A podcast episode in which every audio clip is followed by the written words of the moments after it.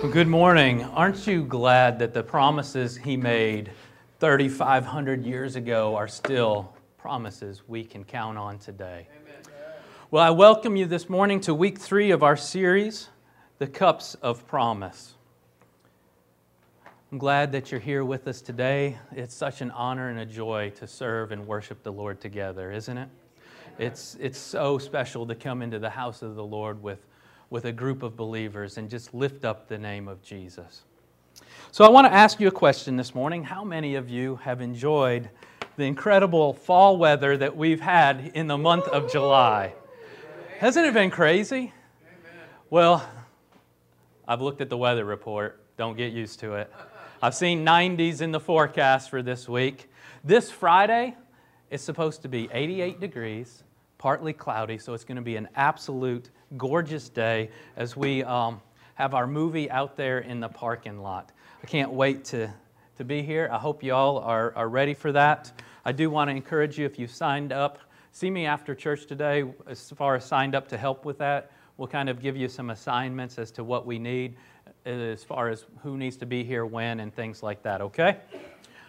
I want to take just a couple of minutes, though, this morning before we get too far into the, to the message and talk with you about where we've, we've been so far with this, with this message.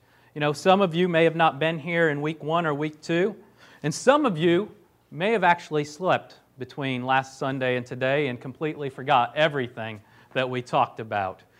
And that being said, that's you know one of the reasons we want to supply you with some notes so that you know we reinforce what you're learning on Sunday morning so that you don't walk out the door and forget everything that you heard on Sunday morning by the time Monday morning gets here.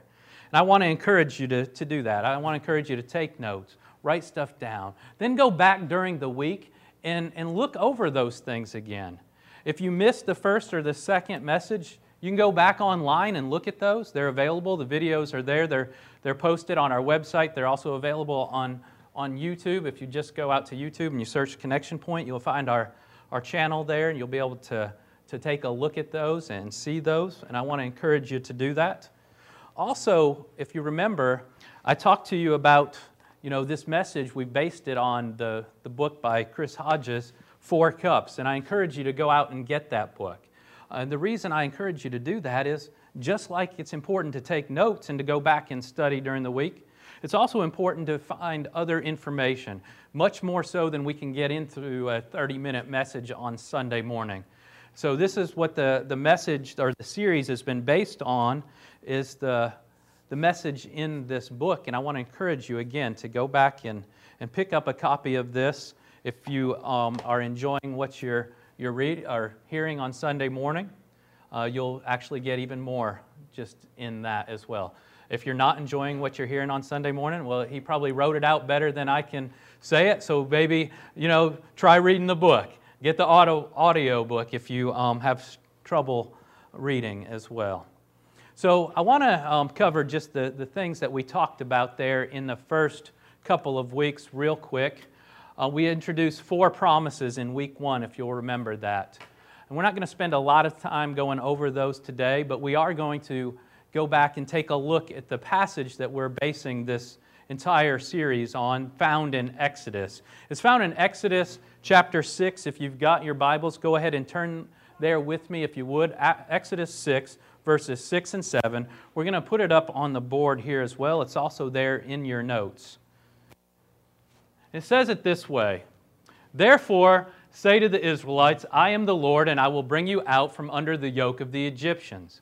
I will free you from being slaves to them, and I will redeem you with an outstretched arm and with mighty acts of judgment. I will take you as my own people, and I will be your God. Then you will know that I am the Lord your God who brought you out from under the yoke of the Egyptians. And if you remember, we introduced these four promises. There's four I will statements in there that God promised to the people of Israel. He made this promise 3,500 years ago, and these promises are just as valid today as they were the day that He gave them to Moses. And that first one is found there. It says this I will bring you out. What He's saying there is this is a promise of salvation, it's a promise of sanctification, it's the setting apart. And you need to understand this promise is just as valid today as it was for the, the people who were in bondage in the land of Egypt 3,500 years ago. We went into depth in this one last week and talked about it. Number two is this He says, I will free you. This is the promise of deliverance. If you remember, we talked last week the setting apart the salvation, that happens instantly. It happens very quickly. You need to understand it did not take very long for the, for the people of Israel to get out of Egypt, but it took an awful long time to get the Egypt out of the people. In other words, it's the same for us. We can come to a point of salvation just like that.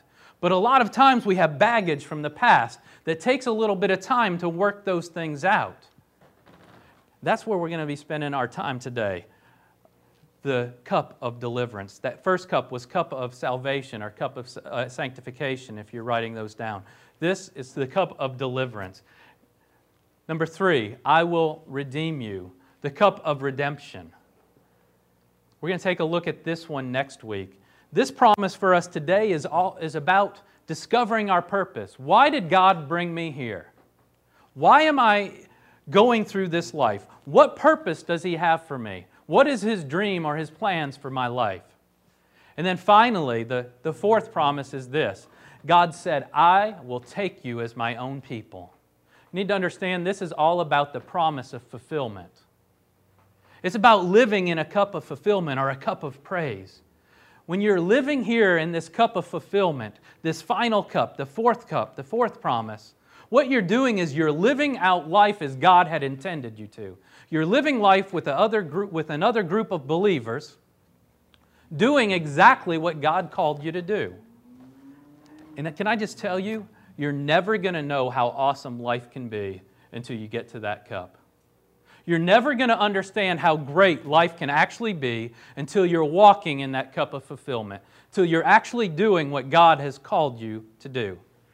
The problem is, so many people try to get to the cup of fulfillment without going through the other cups.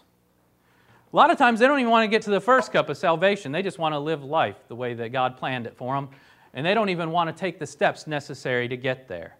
But can I just tell you, getting to that fourth cup, getting to that cup of fulfillment is never going to happen if you do not do things in God's order, in God's plan. You've got to start with the cup of salvation, but then you've got to get to the cup of redemption or cup of deliverance. You've got to get there first. You've got to deal with the baggage from the past. And then you got to find out what is my purpose. You can't live in God's purpose for your life if you don't know what that purpose is. You got to get to that cup of redemption, and then finally, you can get to the cup of fulfillment. And finally, know what it is that God's plan for your life really looks like. But you got to go in God's order. You can't do it in your own way and in your own plans. I see it happening over and over again. People will come in, they'll drink of the cup of salvation, and immediately they want to jump, jump right over here to the cup of fulfillment. They raise their hand, they walk down an aisle, they say a prayer, and they absolutely have been saved. No doubt about it. We do a really good job of getting people to that first cup. We do a really good job. And when I say we, I mean the church as a whole. We do a good job of getting people to the cup of salvation. The problem is, we're not always doing a good job of getting people to the next cup, the cup of deliverance. The reason for that, I believe, is that second cup is a little harder to measure.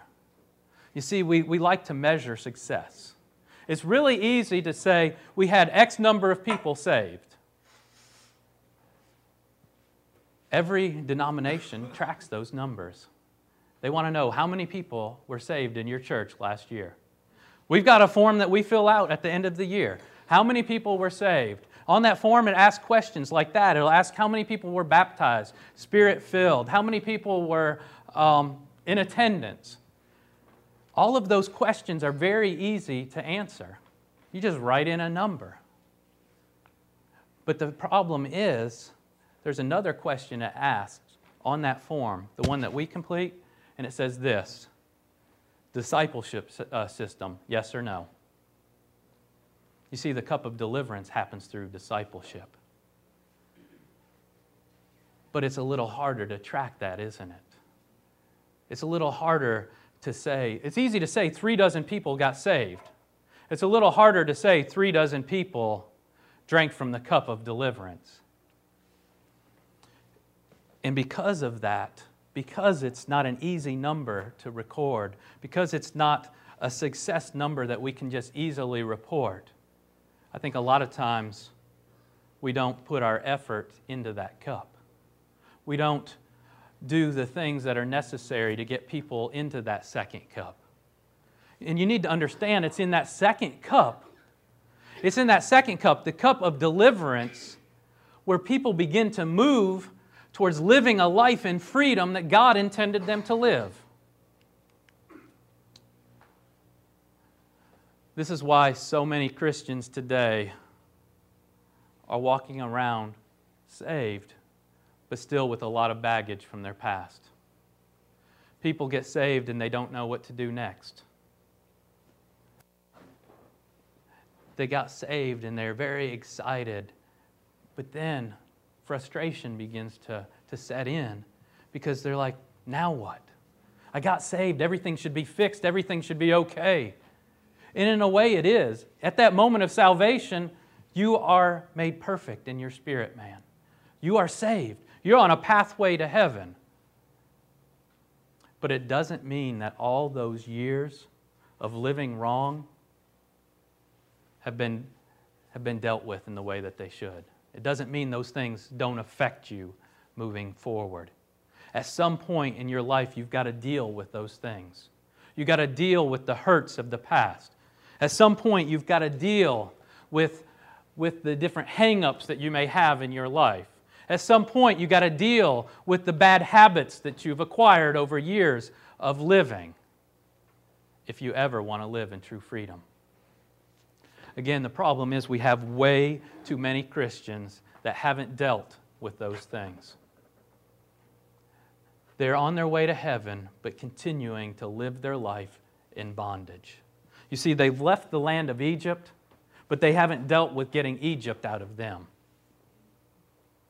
They've come out of the kingdom of darkness into the kingdom of life, into the kingdom of light, but they haven't dealt with their past. They got saved and they want to jump straight to that cup of fulfillment. They're excited when people get saved, they're, they're ready to go. And what happens a lot of time is they see what another successful Christian is doing, and they're like, oh, okay, I'll just do that ministry. I'll, I'll, do that. They're, they're successful. They look like they're li- living right. I'll just do that. And they do that without even coming to the cup of deliverance, dealing with their past, or the cup of redemption to find out what God is really calling them to do. Amen. And what happens when you, you're doing what someone else is doing that you weren't called to do? You get frustrated. And then you move on to the next thing. You're like, well, this didn't work out. Let me try what this person's doing. I'll do that for a while. You do that several times until you finally get to a place where you get burned out you get mad at God's people because you're not living the way that God had called you to live or the life that He had called you to live. That's because you didn't follow the correct steps. You tried to jump into the cup of fulfillment without first dealing with your past and without finding out what it is God wants you to do. You just like, oh, I'll try that, I'll try that. They get mad at the people of God, they leave the church, and they go on to the next one and repeat the cycle all over again until they get to a certain point where they're not just mad at God's church or God's people, they get mad at God and turn their back on Him completely. Why is this? It's because they've never truly embraced the cup of deliverance. You need to understand that we as people are made up of three parts. I know you've seen these things before. We are body, soul, spirit. Body, that's our physical being, the flesh man soul, our mind, our will, our emotions, in our spirit man, the eternal part of us, the part of us like God. You see, when we get to the cup of salvation, we deal with this one right here, the spirit man. We talked about it last week. Salvation happens in an instant. Listen to what Ephesians tells us. It's there in your notes if you've got them there in front of you. It says this God saved you by his grace when you believed, and you cannot take credit for this. It is a gift of God. Salvation is not a reward for the good things we've done, so none of us can boast about it. Immediately, when we are saved, the spirit man, the part of us that is like God, is made perfect. It's completely clean. He's washed us by His blood. But guess what? There are two other parts to us there, too, isn't there? There's the body and the soul. And they aren't necessarily so excited about this new journey we're on. You see, they've been living a life a certain way for the last 20 years, 30 years, 40 years, 50 years. And they kind of got used to living a life a certain way. The spirit man is made clean, but the, the flesh still wants to do what the flesh still wants to do. They've had a lifetime of living, and many times they aren't quite ready to give it up just yet. Guess what else? Each one of those pieces, the body and the soul, they don't necessarily care about the other, do they? They want to do what they want to do. What do I mean by that? Well, let's look at the, the soul, for instance, the mind, the will, the emotions. If you're dealing with sorrow in your life, depression in your life, many times our soul person will do things that will be damaging to our physical, our body person. We'll begin dealing with this depression by doing what? Look into alcohol, drugs, sex outside of marriage. We'll look at all these different things to just try to, to bring us out of this um, place where we're at, to try to just have a moment of relief for our mind.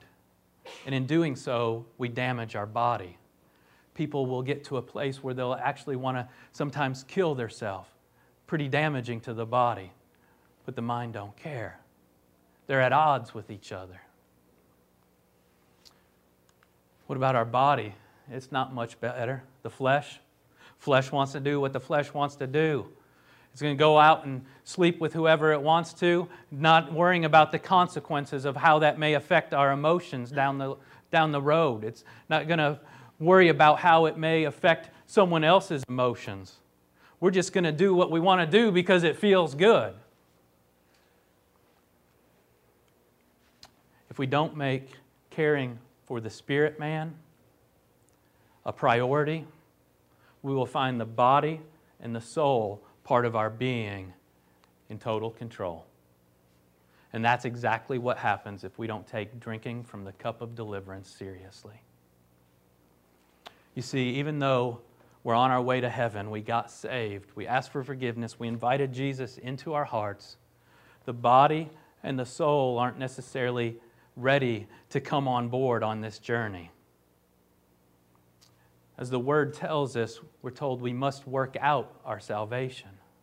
It doesn't mean you have to work for your salvation. You're saved in an instant. It means you got to work it out after you come to that place of salvation. You got to continue on. We're told this, it's in your notes there, Philippians, work hard to show the results of your salvation.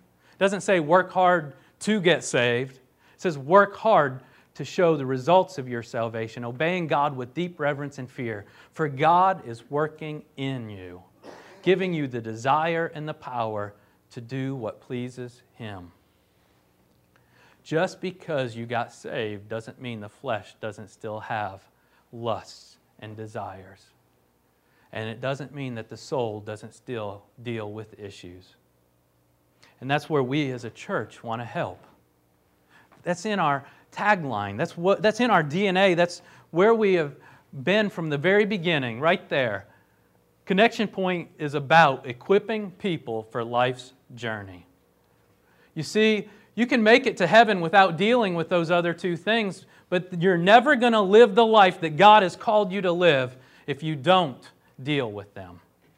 God has a good and perfect plan for you.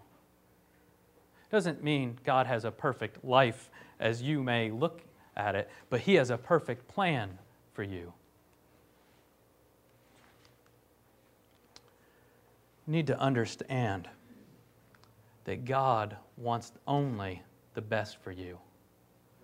And me, as the pastor here of this church, and this church as your brothers and sisters in Christ, want to help you in dealing with freedom from your past, freedom from the bondage that so many of you are still living in. if you ever hope to live the life that God has for you, you've got to deal with your past. You've got to deal with those hurts. That's what the cup of deliverance is all about. It's about living a life of freedom. You see, freedom begins when you start really drinking from that cup of deliverance. It's where that spirit man that has been perfectly cleansed by the blood of Jesus actually begins controlling your life. You see, but that's only going to happen when he's stronger than the other two. And you've got to take steps to strengthen that spirit man. It doesn't happen without you just with you just sitting back and doing nothing. Salvation can happen right here on a Sunday morning or anywhere else for that matter. But deliverance takes some time. Now, I'm not saying that God can't miraculously deliver you from something right now in an instant. He absolutely can just take something from you. I mean, I've seen people, you know, delivered from drinking, smoking, things like that, just like that. But guess what? We got a lot of baggage in our life from our past. And a lot of things take time to work out. It took time to work Egypt out of the Israelites. It takes time to work Egypt out of you. You see, and the reason behind that is this that flesh man, remember him? He ain't so easy to just say, okay, take control, spirit man, I'm done. I know I've been running things for the last 30 years, but go ahead, you take over now. No, that flesh man tends to want to still rise up because the flesh man does what the flesh man wants to do.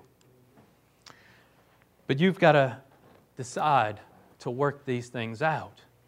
You got to do the things that make your spirit man stronger.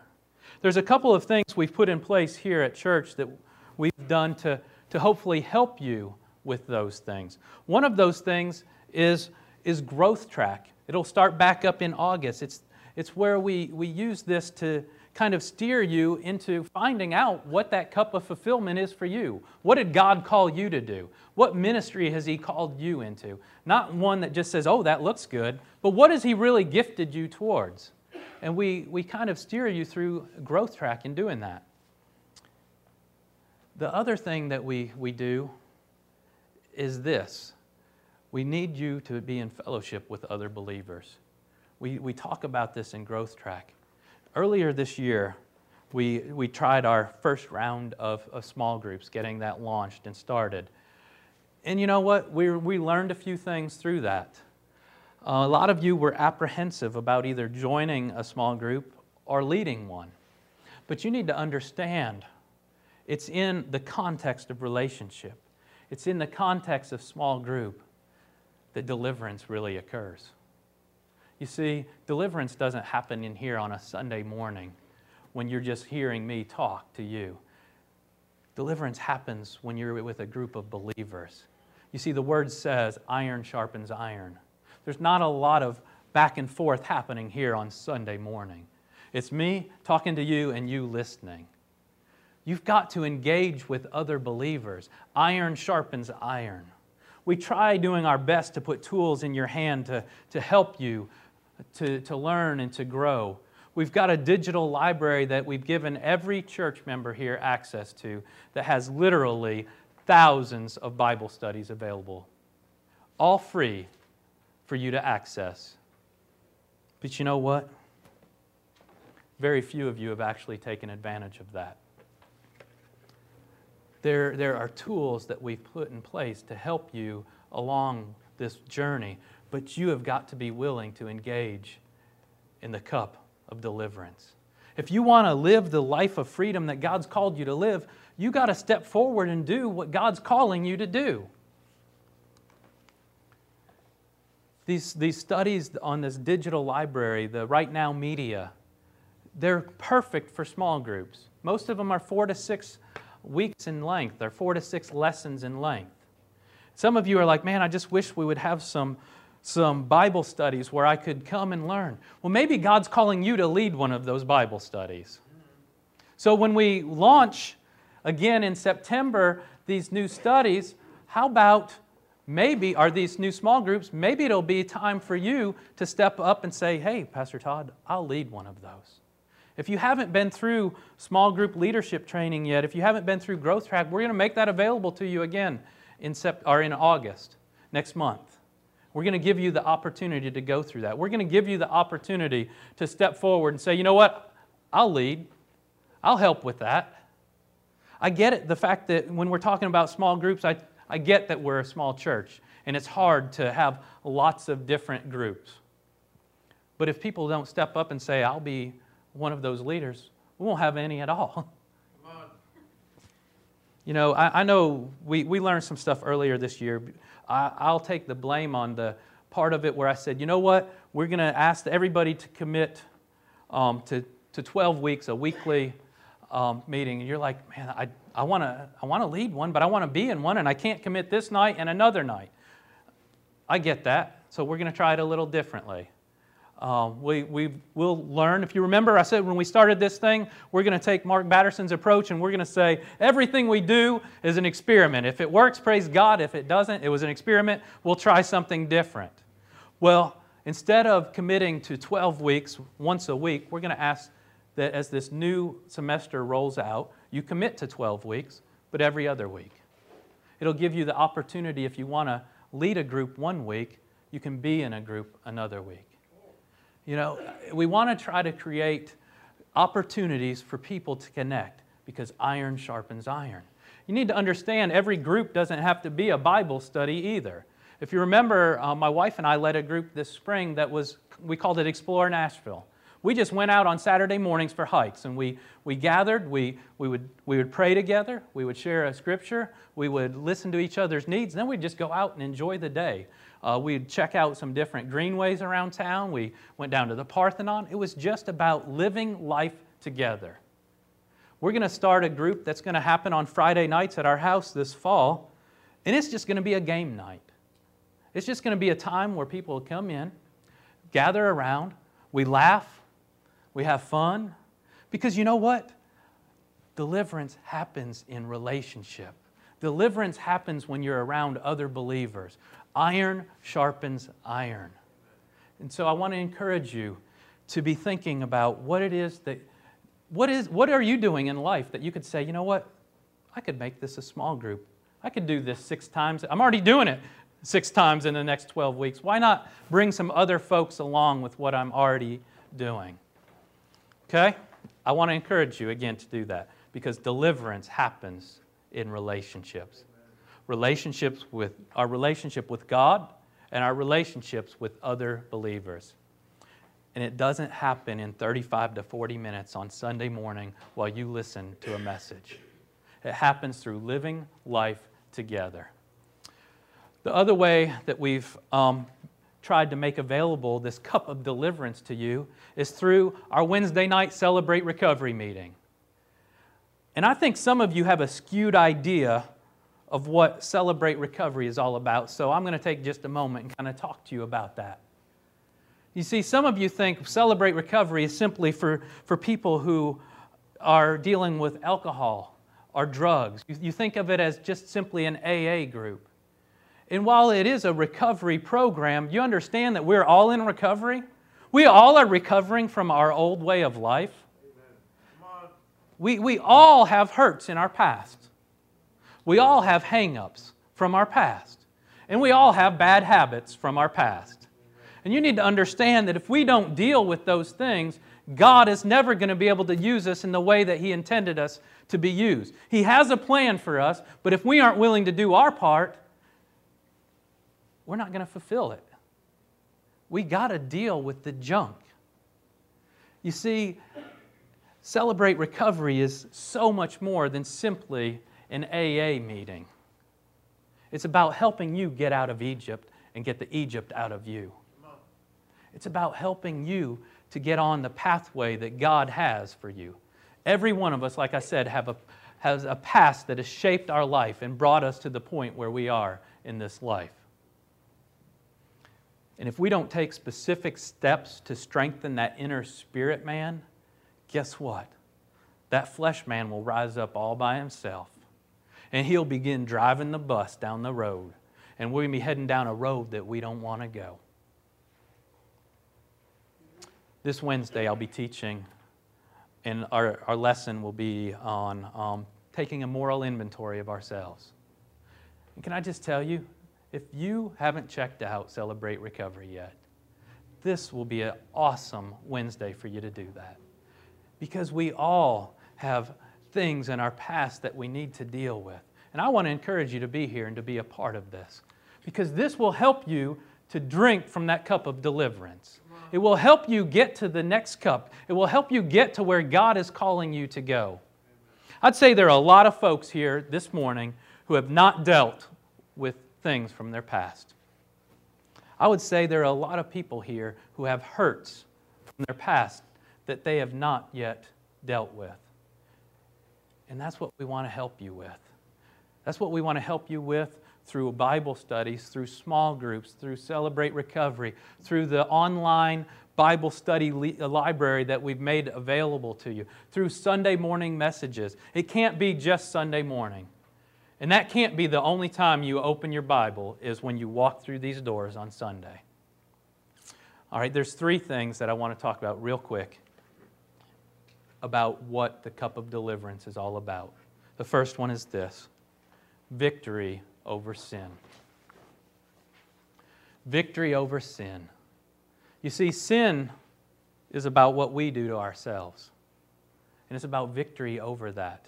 Paul talks to us in Romans like this. So if you think you're the only one who's ever dealt with this, here's Paul writing this.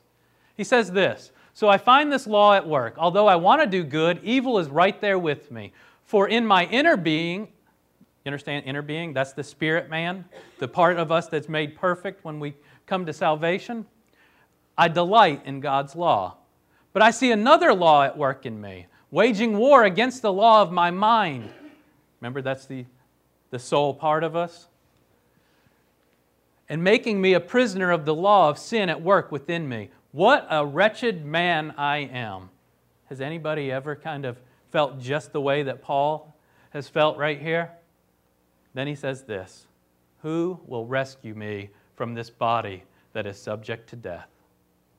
Thanks be to God who delivers me. You hear that? Delivers me. Deliverance. Who delivers me through Christ our Lord.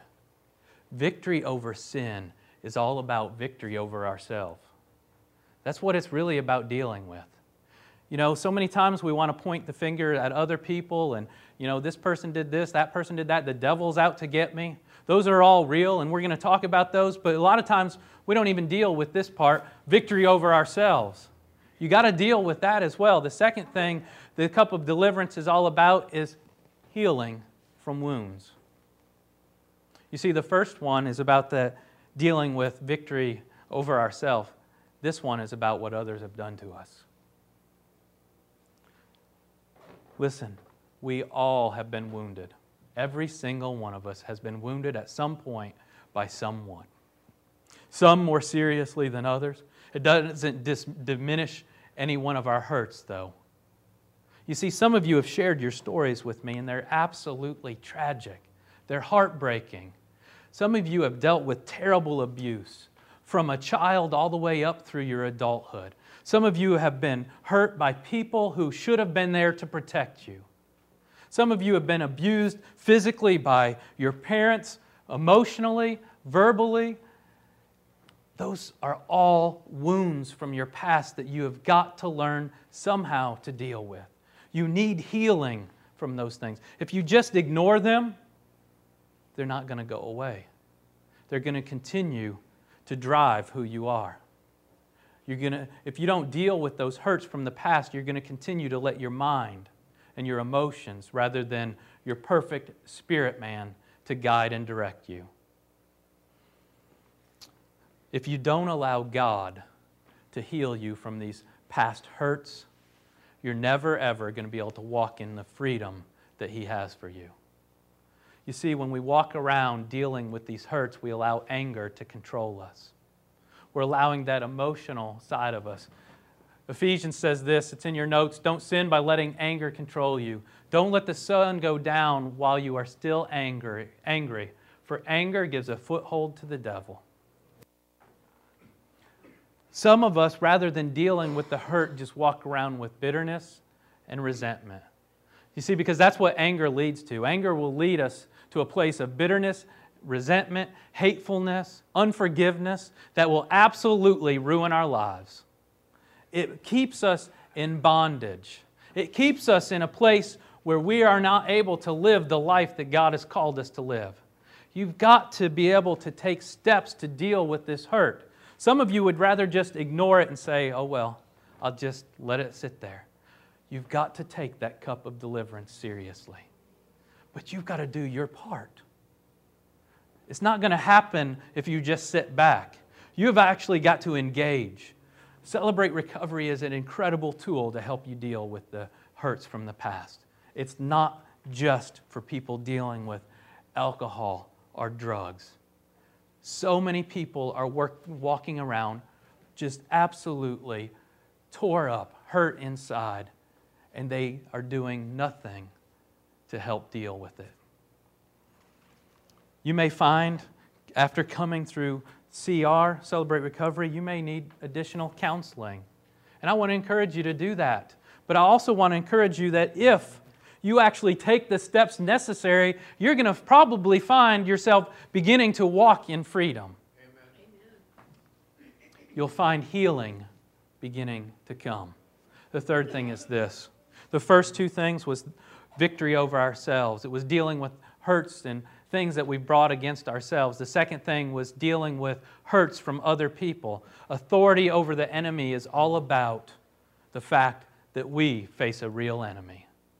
We face an enemy that comes to kill, to steal, and to destroy. I know that's out of order, but you get the point. Steal, kill, and destroy. He's out to get you. He's real. Satan is not some made up thing out there with a pointy tail and horns on the top of his head. He's going to come packaged in exactly what the flesh man wants.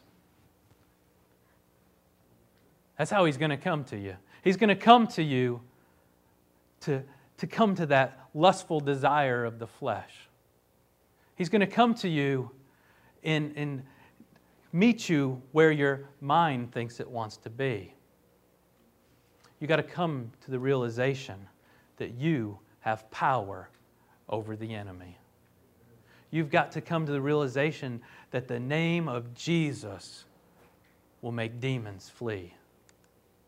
You need to understand that God didn't intend you to bow down to Satan. But so many of us are allowing Satan to steer us and direct us and guide our lives rather than the spirit man that God has made perfect.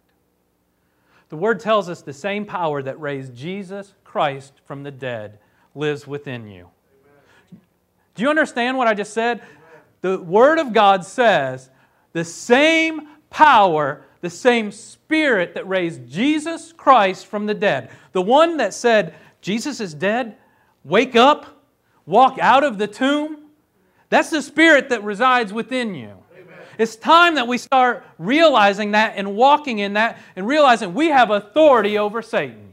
We have authority over sin. We have authority over all of those things of our past. It's time that we not just know the promises of God, but we walk in the promises of God. Look at Ephesians. It's there in your note.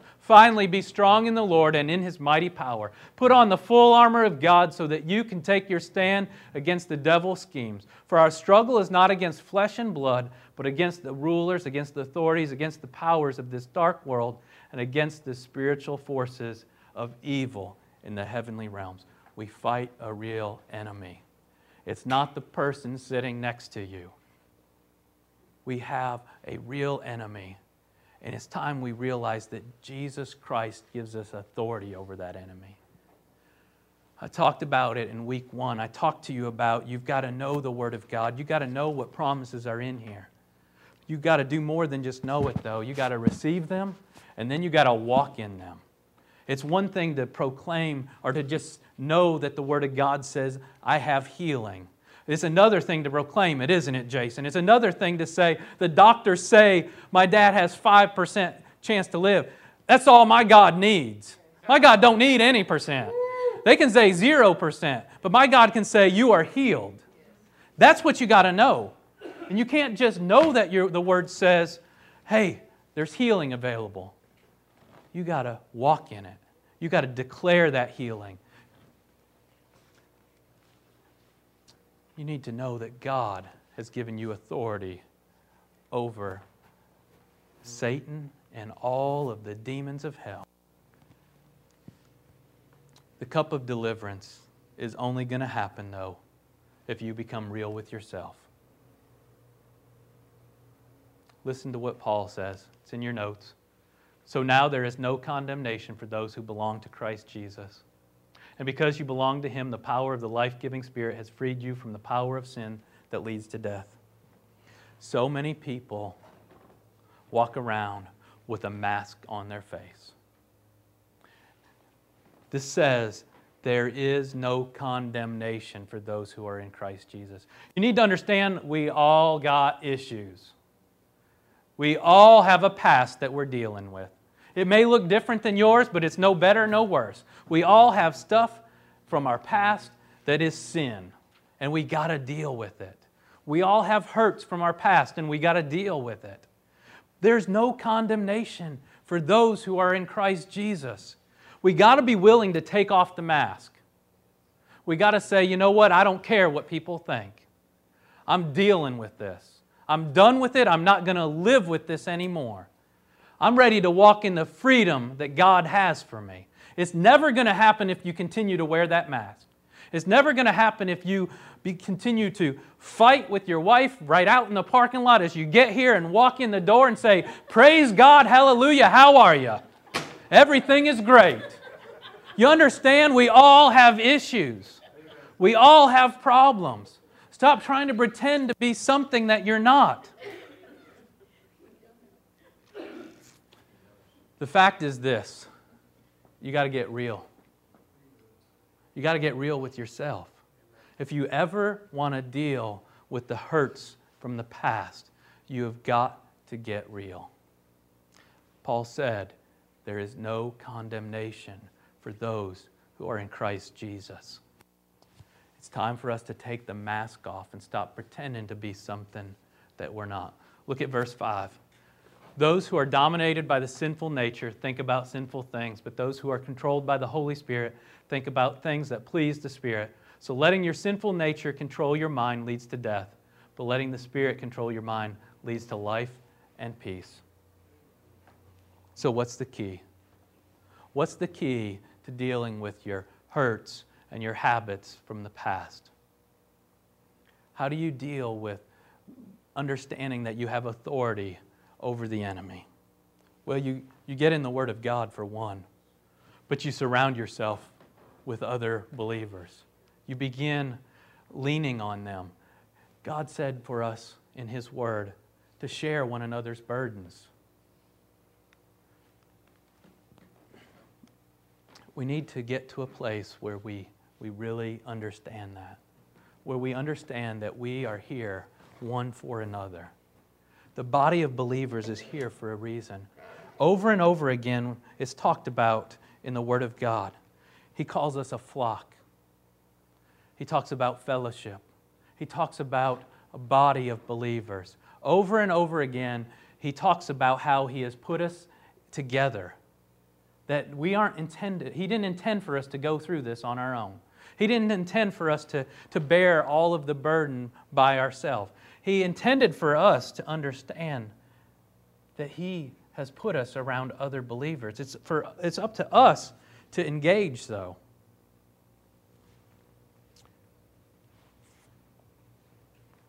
Listen to what Proverbs says He who conceals his sin does not prosper, but whoever confesses and renounces finds mercy. James 5:16 says, "Therefore confess your sins to each other and pray for each other so that you can be healed." How do you get healed? Confession. We're like, "Yeah, but that's that's confession to God." No. No, it's not. God forgives you. God forgives you. But the healing happens in relationship. James tells us, "Confess your sin one to another, and he will heal you." You see, healing happens when we put ourselves in a group of other believers, when we begin to confide in others, when we allow the mask to come down. Because it's at that point that we begin getting real with people. No facade, no fake. Here it is. This is who I am. We all need people in our lives that we can confide in, that can be accountability partners to you. I've got people in my life, other fellow ministers that I, that I call on, that we'll share one another, with one another about things that we may be struggling with, and we'll pray for one another. You need to have people like that in your life. If, if, if this is the only church you have, Sunday morning, coming in, sitting down, listening to a message, you need to understand that's not what God intended. We, we tend to think of church as simply Sunday morning, the message that I get, that's my church. It's got to be more than that. The apostles met together daily, they fellowshiped together. The early church gave us a model of exactly what the church was to look like. And it wasn't simply a Sunday morning message. We come in on Sunday morning to equip so that we can go out and do the work. To every day we must we must be in fellowship with other believers. It's what empowers us, it's what encourages us, it's what, it's what helps us make it through the day, it's what helps to bring us to a place of deliverance. You need to understand the cup of deliverance is about helping you get to the freedom that God has intended for you to live. I want to give you three things that are going to help you. You see, relationships is all about what? Associations, right? So I'm going to give you three things that you can do to let the world know who you associate with. The first one is this if you've never been water baptized, I want to encourage you to do that. There's some cards out at the info booth that, that are just uh, water baptism cards letting us know that you're interested in being water baptized. I want to encourage you, if you've never been baptized before, to, to take that step. You see, it's not a point of, hey, I'm water baptized, so now I'm saved. No. I'm saved, so I'm going to let the world know it. This is who I associate with. I associate with the one, the true God.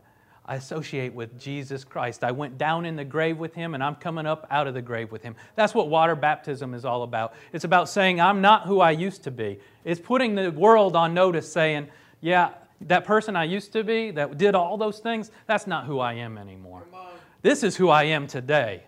I am a believer of Jesus Christ and I want everybody to know it. The second thing is this I want to encourage you to belong to a church to, to take membership with the church. Become a church member. I don't really care if it's here or not. If you're here visiting with us today because you're out of town or whatever, and you don't belong to a church, when you get back home, you find a church and you get plugged in. There are plenty of churches here in Nashville that I would feel comfortable going to. If I wasn't pastoring here, I got a list of them that I'd say, I'd go there. Find, if this ain't where you want to belong, find a place where you can belong. Find a place where you can say, that's my home. That's my church home, and I'm going to live life with these people because I'm going to be there for them and they're going to be there for me. And we're going to lift each other up because that's what it's about. It's not about so we can get a number on a roll, it's about so you can belong somewhere and so that you can be accountable to somewhere too. It's for you, and it's for us, it's for all of us. It's about saying, we're going to live this life together. The third thing is this I want to encourage you to either lead or be a part of a small group when they come out in September. This next month, we'll start Growth Track again. It'll happen right after church on Sunday mornings. We'll provide lunch. Uh, if you've not been through Growth Track yet, I want to encourage you to do that. If you haven't been through the small group leadership training yet, I want to encourage you to do that. It'll be just a one hour class. What do you have to do to be able to be a small group leader? You need to have went through small group leader training which is one hour. Most of you, a lot of you have done that. And the other thing is this you need to have gone through growth track, or at least be in the process of that.